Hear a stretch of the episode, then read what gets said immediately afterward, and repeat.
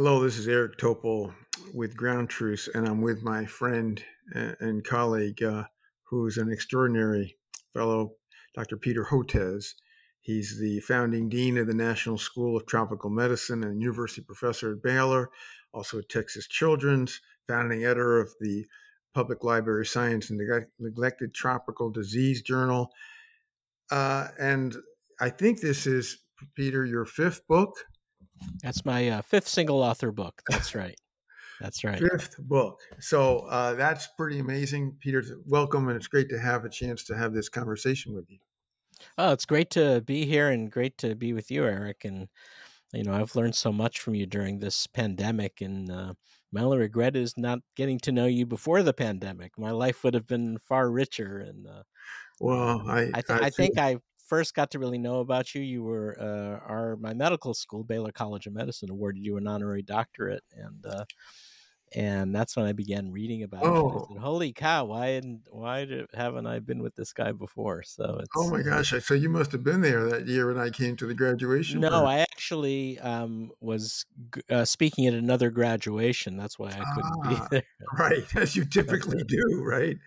Well, you know, it's kind of amazing to track your career besides, you know, your baccalaureate at Yale and PhD at Rockefeller, MD at Cornell, but you started off, I, I think, deep into hookworm. Is that where you kind of got your yeah, yeah and I'm still and I'm still there. Actually, the uh, the hookworm vaccine that I started working on as an MD PhD student at Rockefeller and Cornell is now in phase two clinical trials.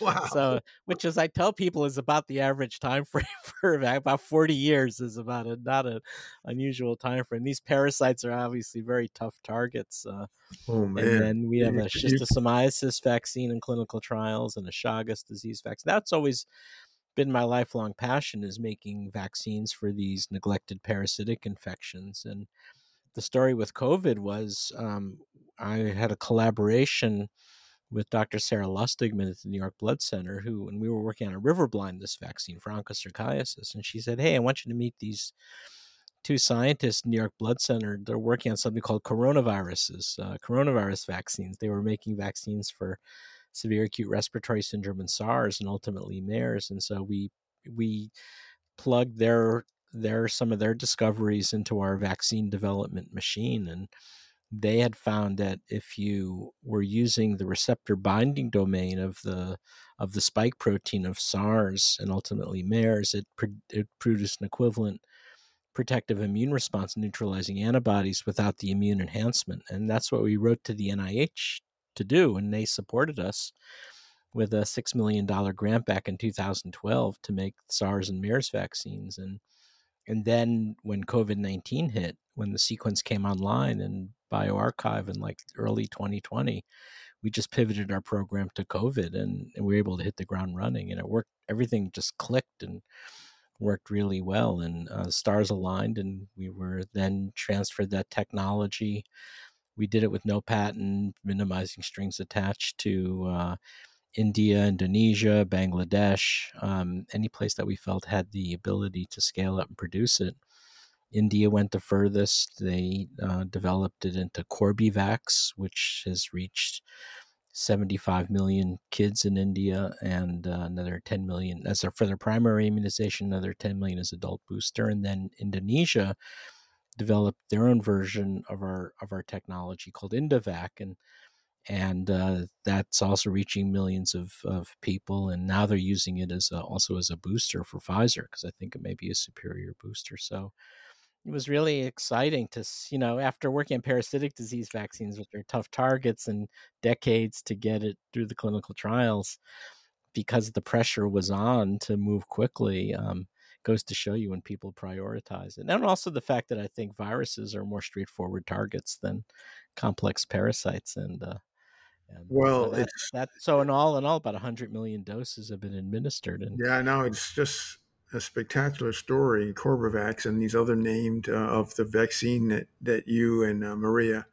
Bottazzi uh, put together, and without a patent, at incredibly low cost, and um, not in the U.S., which is so remarkable because as we exchanged uh, recently, the U.S. Uh, the companies, and that's three: Moderna, Pfizer, and Novavax, are going to charge well over $110 per booster of the the new booster, updated XBB.1.5, and you've got one that could be two dollars or four dollars. That's right. Getting... So we're making we're making the XBB recombinant protein booster of ours, and um, and part of it's the technology. You can you know it's done through microbial fermentation in yeast, and it's done in a big bioreactor, and um, it's an older technology that's been around a couple of decades, and there's no limit to the amount you could scale. The yields are really high, so we can do this for two to three dollars a dose. And it'd even be less if it wasn't for the cost of the adjuvant. The CPG, uh, the nucleotide is probably the most expensive component, but the antigen is, you know,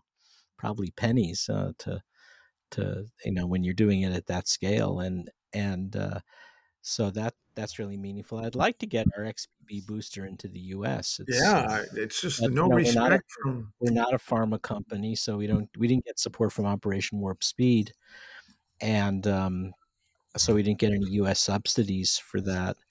And it's just very hard to get on the radar screen of BARDA and, and, and those agencies, and you know, because that's they're all set up to work with pharma companies. Yeah, I know it's it's just not right. And who pays for this is the the, the people, the public, because they, you know, the affordability is going to have a big influence on who gets boosters and is yeah, driving. So, so what I say is we we provide, you know, you know, the anti-vaccine guys like to call me a shill for pharma, not knowing what they're talking about. We've done the opposite, right? We've provided a path that shows you don't need to go to big pharma all the time, and and so they should be embracing what we're doing. So we we've you know have this new model for how you can get low cost uh, vaccines out there. Not not to demonize the pharma companies either. They they do what they do and they do a lot of important uh, innovation. But but there are other pathways, especially for resource poor nations. So we'd love to get this vaccine um, in in the U.S. I think it's looking like it'll work just just as well. It's you know, but you, yeah, it's, I mean, not. I don't want to demonize uh, the vaccine companies either, but to raise the price fivefold just because it's not getting government subsidy and the billions that have been provided by the government through taxpayer um, monies. Yeah, well, the Kaiser Family Foundation reported that they did an analysis that that pharma, I think it was Pfizer and Moderna, got twenty five to thirty billion. Yeah. Dollars in U.S. subsidies, either for development costs for Moderna. I think uh, Pfizer didn't accept development costs, but they both took advance purchase money. So, thirty billion dollars, and uh, and you know that's not how you show gratitude to the American people no, by jacking no, up the price times no. four. I think I said, guys, you know, have some situational aware. I mean, do you want people to hate you? I mean, yeah, that's and, what it looks like. And, well, uh speaking uh, of, uh, before I get to kind of the anti-science, the, the, the deadly rise of anti-science, your new book, I did want to set it up that you know you spent a lot of your career besides working on these tropical diseases, challenging diseases, you know, leishmania and um, you know, Chagas, schistosomiasis, the ones you've mentioned, you've also stood up quite a bit for the low middle income countries with books that you've written previously about forgotten people, blue marble health. And so I, I before I, I don't want to dismiss that because it's really important and it ties in with what the work you've done with the, the Corbevax or COVID vaccine. Now, what I really want to get into is the book that you wrote that kind of ushered in your very deep personal interest in anti science and anti vax, which I'm going to in a minute ask you to differentiate. But your daughter, Rachel, you wrote a book about her and about um, vaccines not causing autism. So, can you tell us about that?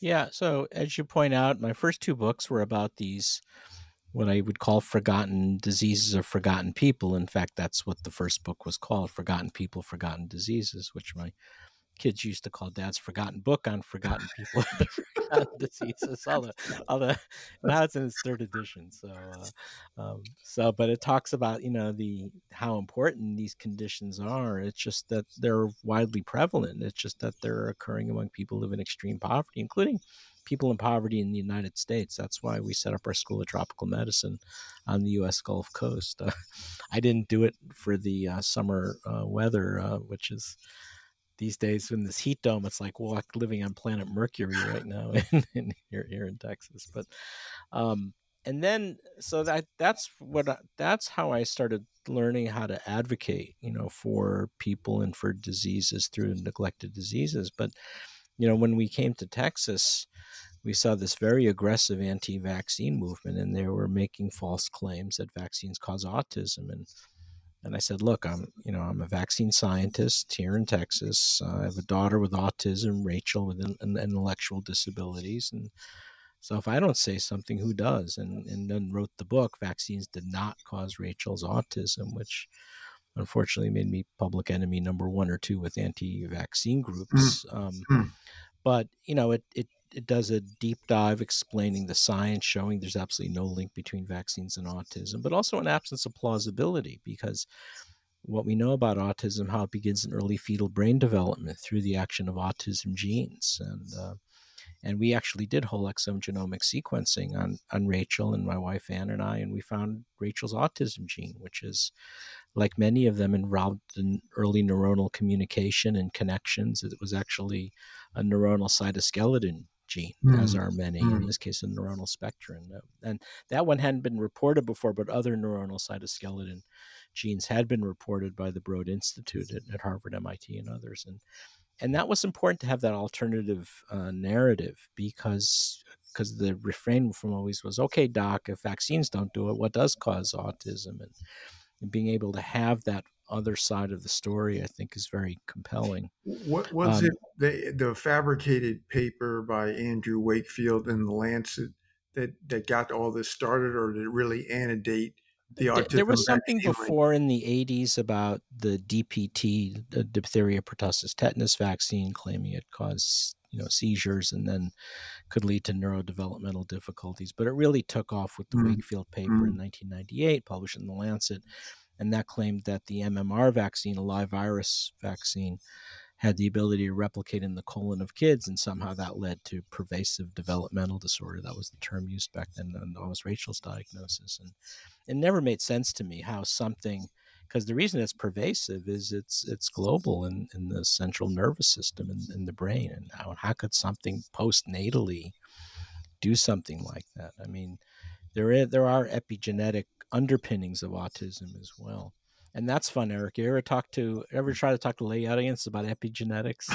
that's a tough that's, that, that's a tough. You start talking about microRNAs and DNA methylation yeah, and histone uh, modification. The, oh, the, lights go out pretty quickly, but chromatin and but, histone modifications. Right. Bye bye. Right. Yeah, yeah. You got yeah, that one. But, so, but, so um, but, that, but that was your really, you know, you. But you, that's when you, you know I started going up against Robert F. Kennedy Jr. and and, and all that was that was pre-pandemic. Um, that was in 2018, right? 2017. Um, Trump came out and said, you know, it was about to be inaugurated, and and RFK Jr. said he was going to be appointed to run a vaccine commission by the Trump administration, and and I actually was sitting, you know, in my office, and my assistant said. Um, uh, Dr. Francis Collins and Dr. Anthony Fauci are on the phone. Do you have time to talk with them?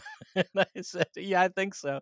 And uh, and uh, and and they arranged they had arranged for me to because I have a daughter with autism could articulate why vaccines don't cause autism arranged for me to speak uh, with RFK Jr. through through a mediator and and and it didn't go well he was just really dug in and, so he, and he was just as bad then as now yeah I mean it was just you know kept on you know as I say moving the goalposts you couldn't pin him down was he talking about uh, MMR? Was he talking about thimerosal? Was he talking about spacing vaccines too close together? Alum vaccines. You just that always kept on moving around, and and then it was not even autism at times you were talking about. It was something called chronic illness. You know, you know what do you do with mm-hmm. that? And mm-hmm. so, I, and that's when when I was challenged by you know Joe Rogan and Elon to debate RFK Jr. It's one of the reasons I don't want to do it because I I knew you know, doing it in public would be no different from doing this in, in, in private, that it would not be a, a productive uh, uh, conversation. Yeah, no, that I can, I do want to get into that because that was the latest chapter of kind of vicious anti science, which was taking on COVID and vaccines and the whole ball of wax, whereby um, you were challenged by Joe Rogan uh, on his very big podcast, which apparently is you know bigger than CNN or mm-hmm. uh, various uh, cable news networks, which I had uh, done. I had been on his show a couple yeah. of times, and that was yeah. and that was okay. I mean, I actually liked the experience quite a bit, and um, and he challenged and, you to go on with RFK Jr. and then Elon Musk, you know, joined and you know, actually started before then. About the week before, or a few days before, Steve Bannon publicly declared me a criminal, and uh, and and you know which i said wow that's that's something. And then roger stone weighed in so it was this whole sort of frontal attack from well, people with extremist viewpoints and, there's been uh, a long history uh, tucker carlson in the book you uh, quote he referring to hotez is a misinformation machine constantly spewing insanity. Speaking of projecting things my goodness. yeah, yeah well he did that you know he that was the that was in 2022 it was he went on his broadcast the, the, evening after the evening of the in the during that day I with Maria Elena I was we were nominated for the Nobel Peace Prize. And I guess and I don't know if the two are related or not. I think it may have driven him off the edge. And then he just went on this rant against me and you know, claimed I have no experience, anything about COVID. I mean, we had made two COVID vaccines, right, and transferred the technology, nominated for the Nobel Peace Prize, and just you know admitted all of that. But this is how these guys work. It's it's all about asserting control, and and it seems to come from an extremist element of the of the far right. Um, and and and it's not that I'm a very political person at all. I mean, you know, I've been here in Texas now for 12 years and gotten, you know, I got to know people like Jim Baker and his wife Susan Baker and and you know a lot of prominent Republicans here in Texas that that wasn't an issue. This is something sort of weird and and twisted and and the point that I make in the book is and it's not just a theoretical concern or a construct it's the fact that so many Americans lost their lives during the Delta and BA1 Omicron waves in 2021, 2022, after vaccines were widely and freely available because they refused a vaccine. Um, so, vaccines were rolled out in 2021. Um, we started strong, and then vaccination rates stalled. And then we didn't get very far by this after the spring because there was this launch of an of of a wave of what I call anti-vaccine or anti-science aggression, convinced that deliberately sought to convince Americans not to take a COVID vaccine, and particularly yeah, in, in, your in, chapter, in Texas. Yeah, your chapter in the book, Red COVID, yeah. Uh, gets into it, quantifies it, hundreds of thousands of lives lost. And I know you've seen some of the papers whereby studies in red states uh, or states like Ohio and Florida showing the the the connection between yeah, um, yeah. I, I, relied heavily on this guy Charles Gaba who has a, a, website called ACA signups and he did some really in you know strong analysis showing that the that the people who were refusing COVID vaccines and losing their lives were overwhelmingly in red states and could even show the redder the county as measured by voters, the lower the immunization rate and higher the death rates. And the term red COVID um, came from uh, David Leonhardt of the New York Times, wrote an article about Charles Gaba's work, and he called it Red COVID and did a lot of updates. And the data is so strong. I mean, so much so that um, uh, one uh, one person at the Kaiser Family Foundation wrote, if you wanted to ask me whether or not a person was vaccinated, and I could only know one thing about them, you know, she said the one thing I'd want to know is what political party they're affiliated with. It was it's it's that strong, and it's and it's not that I care about your politics, even your extreme views, but somehow we have to uncouple this one from it because somehow not getting vaccinated has been added to the canon of stuff that you're supposed to believe in if you are if you're down that rabbit hole watching Fox News every night or or listening to Rogan podcasts and that sort of stuff. And somehow we have to uncouple th- those two, and it's the hardest thing I've ever had to do. First of all, it's unpleasant to talk about because all of you know your training, Eric, mine as well, is you know said you don't talk about politics and you're you know we're supposed to be above all that but what do you do when the death and dying is so strong on, on one side and and um, uh, I I was in uh, East Texas uh, not too long ago, giving grand rounds at a new medical school in East Texas in Tyler, Texas, and very conservative part of the state. And and you know, basically everyone you talk to has lost a loved one mm-hmm. because they refused a COVID vaccine and died. I mean, that, that's yeah. that's where you really start to see that. And then, and these people are wonderful people. I gave. Uh, um, you know uh, Bob Harrington at uh, oh yes at uh, at Stanford and chair of medicine. Now he's going to be the dean at Cornell. He he invited me with Michele Barry to to give grand rounds, medical grand rounds at Stanford, and I said, look, if if my car had broken down um, and the, had a flat tire, and you and I can't fix anything. I'm I'm a disaster at fixing anything. So if you said, okay, where you had the choice, where, where do you want your car broken down? In Palo Alto, California, where Stanford is, or very wealthy uh, enclave or East Texas, I'd say I'd pick East Texas in a second because in East Texas, they'd be fighting over who you know was going to rush to help you change your tire. Right. And these are you know just incredible people, and and they were victims. They were victims of this far right attacks from from Fox News. And one of the things I do in the book is you know the documentation is really strong media matters the watchdog group has looked at the evening broadcasts of Tucker Carlson, Laura Ingraham, and, and Hannity, and you know, can I, you know, actually identify the anti-vaccine content with each broadcast during the summer and fall, and then our uh, a social science research group out of ETH Zurich, the Federal University of Technology of, of Zurich, where Einstein studied actually, you know, one of the great universities did another analysis and showed that watching Fox News is one of the great predictors of refusing a vaccine. And and so that those were the amplifiers but those generating a lot of the messages were elected leaders coming out of the house freedom caucus or senator you know johnson this conservative senator i don't even like to use the word conservative because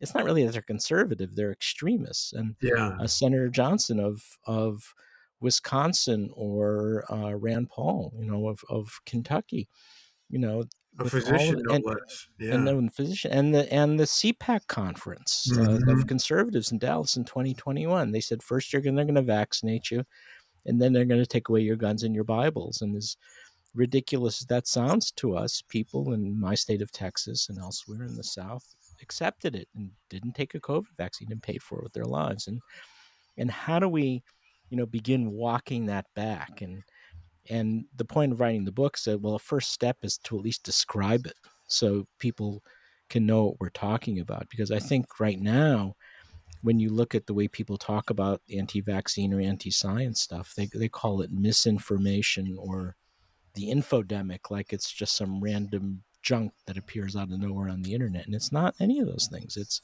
it's organized, it's well financed, it's and it's politically motivated, and it's killing Americans on on a massive scale. So I said, look, you know, I I went I did my MD and PhD in New York at Rockefeller and Cornell. I devoted my life to becoming a vaccine scientist. You know, the motto of Rockefeller University used to be the Rockefeller Institute of Medical Research is translates to science for the benefit of humanity. And and I believe making vaccines was one of the high expressions of it. And I think most physician scientists believe. I think you believe that too, and Absolutely. and that's why you're you're in this as well. You know, not vaccines, but you know other life saving interventions. And and so I said, well, now making vaccines is not enough because now we have to counter all of this anti-vaccine stuff, and there's was nobody better you know, in terms of my training and my background going up against anti-vaccine movements because of Rachel to do this. So I I've done it. And yeah, well, you've done it all right. Um, that's, that's what my I, wife Ann says. You've done it all right. I, well, as I wrote in your uh, with your book, the blurb about you are a new species, the physician scientist warrior, and you are Peter because you're the only one of all the physicians. We're talking about a million docs almost in this country who has stood up and you've put your life at risk your family at risk. You've had death threats. You've had the people, you know, come right to your house. Uh, and so, what you've described, this kind of coalescence of political will of extremists, uh, media, uh, of course, amplification because it benefits them. They they're selling more. Uh, you know, they get more viewers, more uh, spots for commercials, and more they can charge.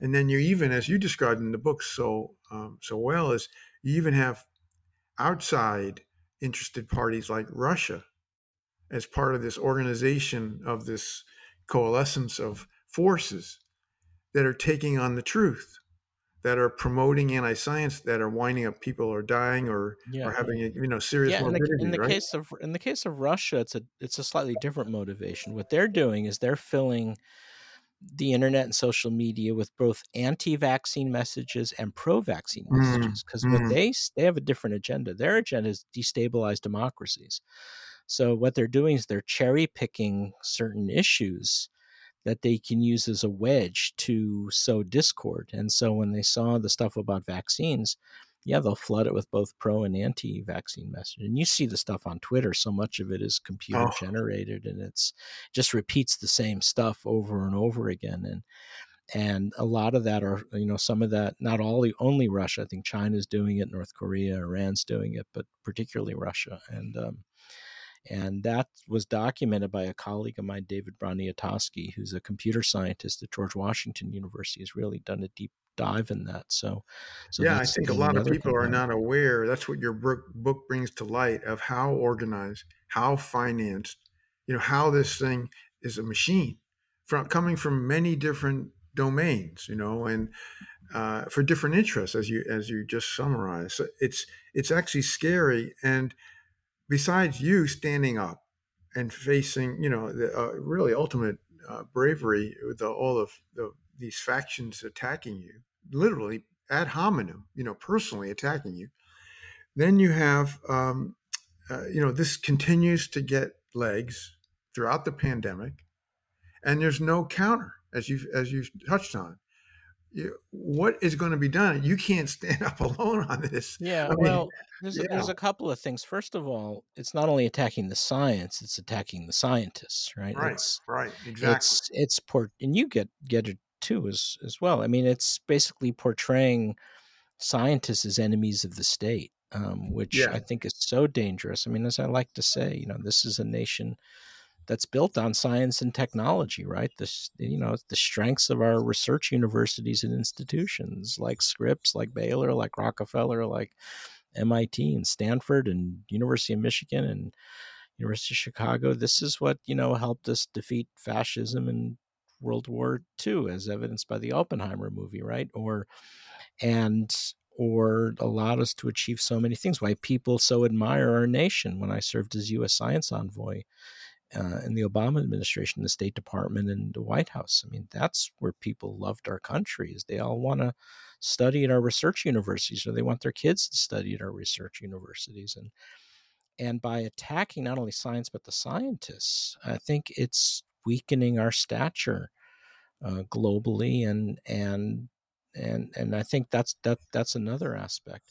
I think the other problem is we we don't get the backing that I think we should from the scientific societies mm. and at times even the national academies. I think they, they could be out there more. Um, exactly why, you know, I think part of it is they see they see how I get beat up and they say, well, who wants that? Right. And, yeah. and, I, and I understand that.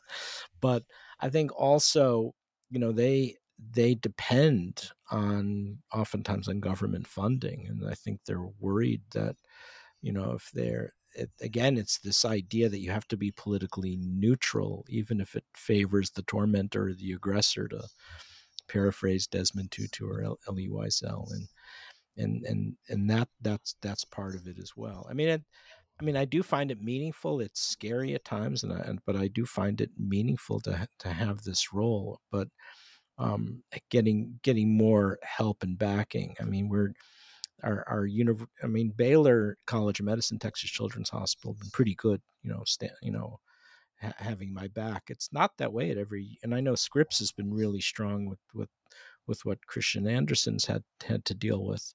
um, uh, around uh, you know all the phony baloney around COVID origins, but but not all academic health centers are that way, and and I think we need our university presidents to be more vocal on this issue, and and um, too often they're not, as well as our academies and our, our scientific societies, because this is, I believe, going to do irreparable harm to to well, science. And, yeah, and, and, you know, in my experience too, we, we've actually seen you know academic physicians who have basically you know supported conspiracy theories, uh, who have detracted from evidence and science, you know, in a in a major way. Some of at leading universities here, as you as you uh, mentioned, and when I've contacted and others, their leadership, they say, well, freedom of speech, freedom of speech, because they're afraid to confront them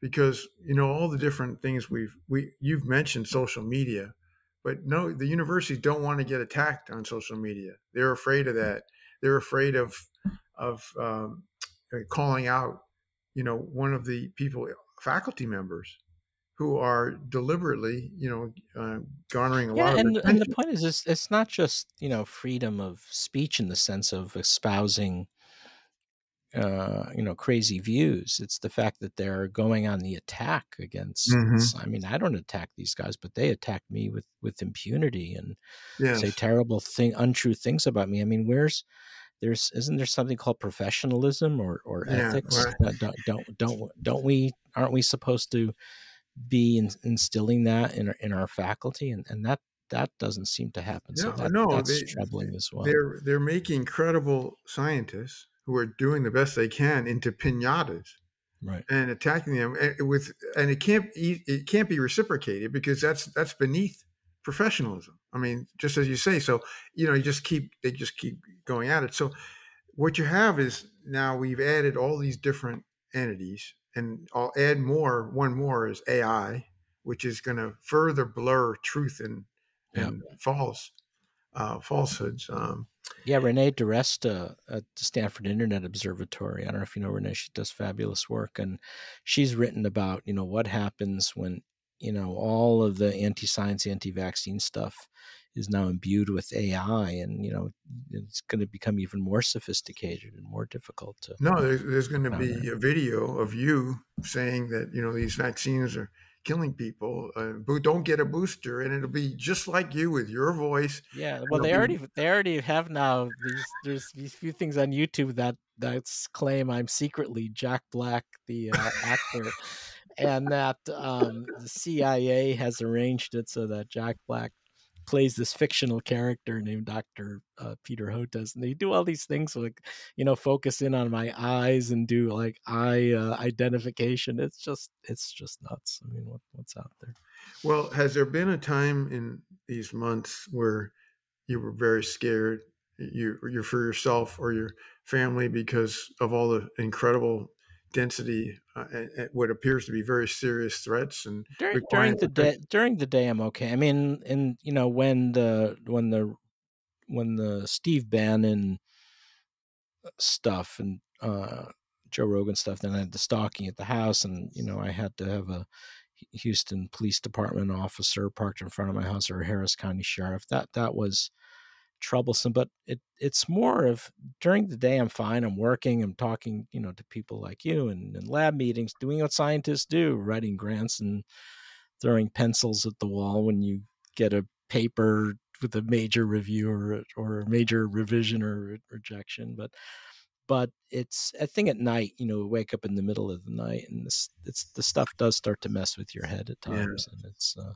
well, so and it, it, you it, travel a lot, and you you've I think expressed that hey, you could be given a talk in an innocent place, and somebody could come, you know, attack you there. Yeah, uh, so uh, I, I have to I have I have security now at, at major venues when I speak. Um, uh, and you know, I had an there was an incident at the World Vaccine Congress in Washington. There were protesters out in front of the out in front of the convention center waiting for me. That mm. that wasn't fun, and mm so even you know we've got to we'll see what happens with the when the you know i'm doing a number of events around the book in washington dc and new york and elsewhere we'll we'll see how that goes um, So, um, well, it, you, you're. I know you well enough to know that you're an optimistic person. I mean, you've been smiling and we've been laughing during this and discussing some very heavy, serious stuff. What gives you still optimism that this can someday get on track? Well, I think it could get worse before it gets better. First of all, and and two fronts. One, you know, I had the opportunity to meet with uh, Dr. Tedros, the World Health Director General of the World Health Organization, towards the end of last year, and uh, to say this could be the warm up act in the sense that now it's globalizing. I'm anticipating spillover to all childhood immunization rates. And, you know, you're starting to see the same US style of anti vaccine rhetoric now, you know, even in low and middle income countries on the African continent and South Asia. So I worry about, you know, measles and polio, both in the US and, and globally. I think that's, that's, I'm worried about that. The other is, you know, a lot of this is heating up, I think, because of the 2024 presidential election. Um, I think one was that with, with our, our mutual friend and colleague Anthony Fauci, now that he's out of government, um, he's not as visible as he was. I think they're the the extremists are looking around for another.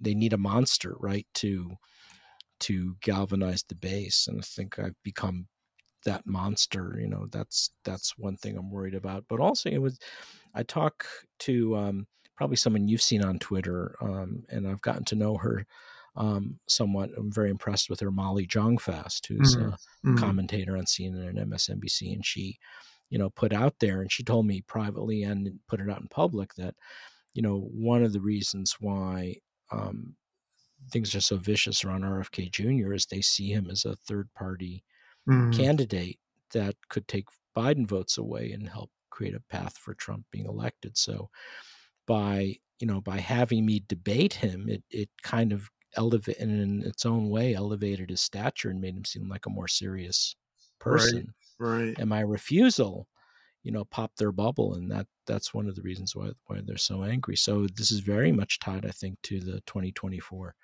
presidential look. And that's what you're having seen with the House subcommittee hearings too, portraying scientists as enemies of the state. It's all for I mean, if, I don't know if you've seen this the that House subcommittee Twitter site. It actually says something like "We're selling popcorn." You know, we're yeah, I know. I, they're, not, I mean, they're, they're, not they're not even pretending it's anything yeah, other than political theater for Fox News soundbite. So I think oh, we're going to see the word all right. Yeah, and and but you know, but the attacks on biomedical science, I think, are going to be, you know, have a long term effect. If for no other reason, I think people are going to think twice about wanting to do a PhD in biomedical scientist or become an MD PhD scientist when they see that, you know, well, that's what you you also covered that really well in the yeah. in the book. But uh, when you think about where we are now with climate crisis, or we're facing future pandemics, not just the one we're still working through here. Um, where is the hope that we can counter this? I mean, we need armies of people like you. We need, as you say, the scientific um, establishment and community all stand up. That that gets me to one of the things that makes you uh, differentiates you from most physicians and scientists. You write books. You are active on social media. You, you appear on the media most scientists grew up to have their head down, do the work, do good science, get their stuff published and get grants and, you know, try to advance the field.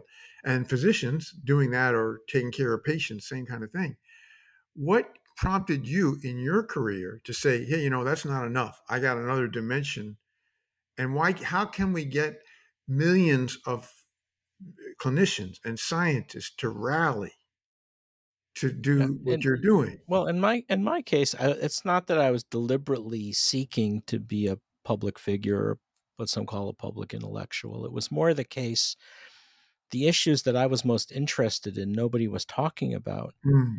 And nobody was going to talk about it. So if I didn't talk about it, it wasn't going to be talked about. So neglected tropical diseases, you know, yeah, was, forgotten was, people. And and I had two colleagues in the UK, Alan Fenwick and David Molyneux, who felt the same way, and so we began.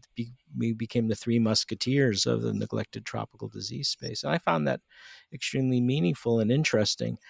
And it was the same with with vaccines. So although I, I'm often in the you know doing a lot of public engagement if you notice, I don't try to be like some people who do it very well, like a Sanjay Gupta or or some others that will, or Megan Ranney that will talk about you know just about any health issue. I, I don't try to do that. I sort of stay. It's a wide lane, but I try to stay in my lane around infectious, neglected diseases and and, and vaccines, and I think that's very important. Now, in terms of you know the statement most scientists or physician scientists want to keep their head down, write their grants and papers. I think that's perfectly fine. I don't think you know, people should be forced to do it.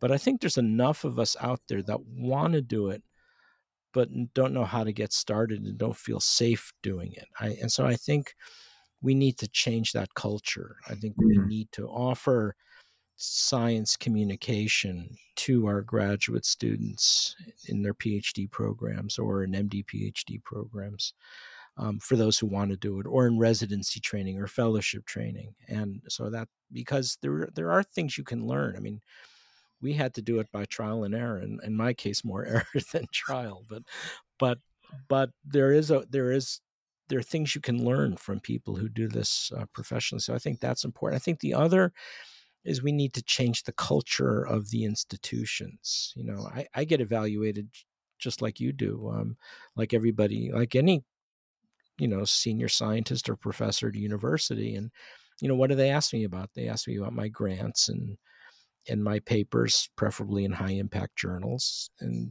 they ask me and i don't see patients anymore so they don't ask me about my clinical revenue but they ask me about my grants and papers and my grants and papers and my grants and papers right?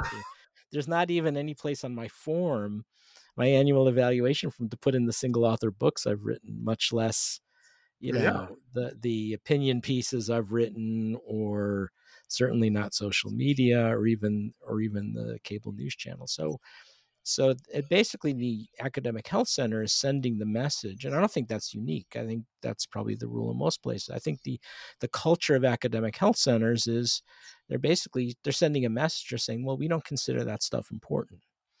And somehow we have to make it important um, uh, think, for those who want to do it. Um, Absolutely, to, to, to you're, you're, you're, you're, pointing out a critical step that has to be undertaken in the future. Um, it'll take time to get that to gel, hopefully, but if it's promoted actively, I certainly um, promote that. I know you do. Uh, yeah, I think I think most most offices of communications at academic health centers, as I said, Baylor and Texas Children's is pretty good, better than most, but most, you know, don't even like their docs and scientists speaking yeah. out, right? Yeah. They, they want to control the message. It's all about, you know, they're very risk averse. They're protecting the reputation of the institution. They only see the risk side. They don't, you know, if you know you want to speak about social justice or or combating anti-science, well, you know, we guess we can't stop you, but they sort of cringe at, at the idea. And then, you know, they say, well, you know, ultimately you're a professor or a scientist here. You have academic freedom Dot, yeah, dot, but, dot, uh, but, dot, but don't screw yeah, this up.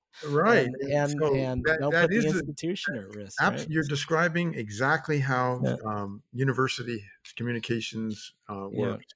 But the point is, and so you do I, it with the sort of Damocles over your head. And, and, you know, as you know, and as anyone knows, if you do it enough, you will screw it up eventually, right? Everybody does. And, and you know you're going to make mistakes that's how you learn you make mistakes and you you autocorrect but but you have to have that freedom to be able to make mistakes and, yeah. and right now that's not there either what, what you're driving at though um, altogether is that uh, we're defenseless that is if you have an organized finance coordinated attack on science and also of course on vaccines and you have no defense you have I mean, it's hard for the government to stand up because they're part of what the conspiracy theory is is, is uh, against, and you and and the scientific community, the clinician community, is you know kind of handcuffed as you are getting at, and also, you know, that's not the culture that's unwilling, but something's got to give. And this is one thing I think you're really reinforcing that that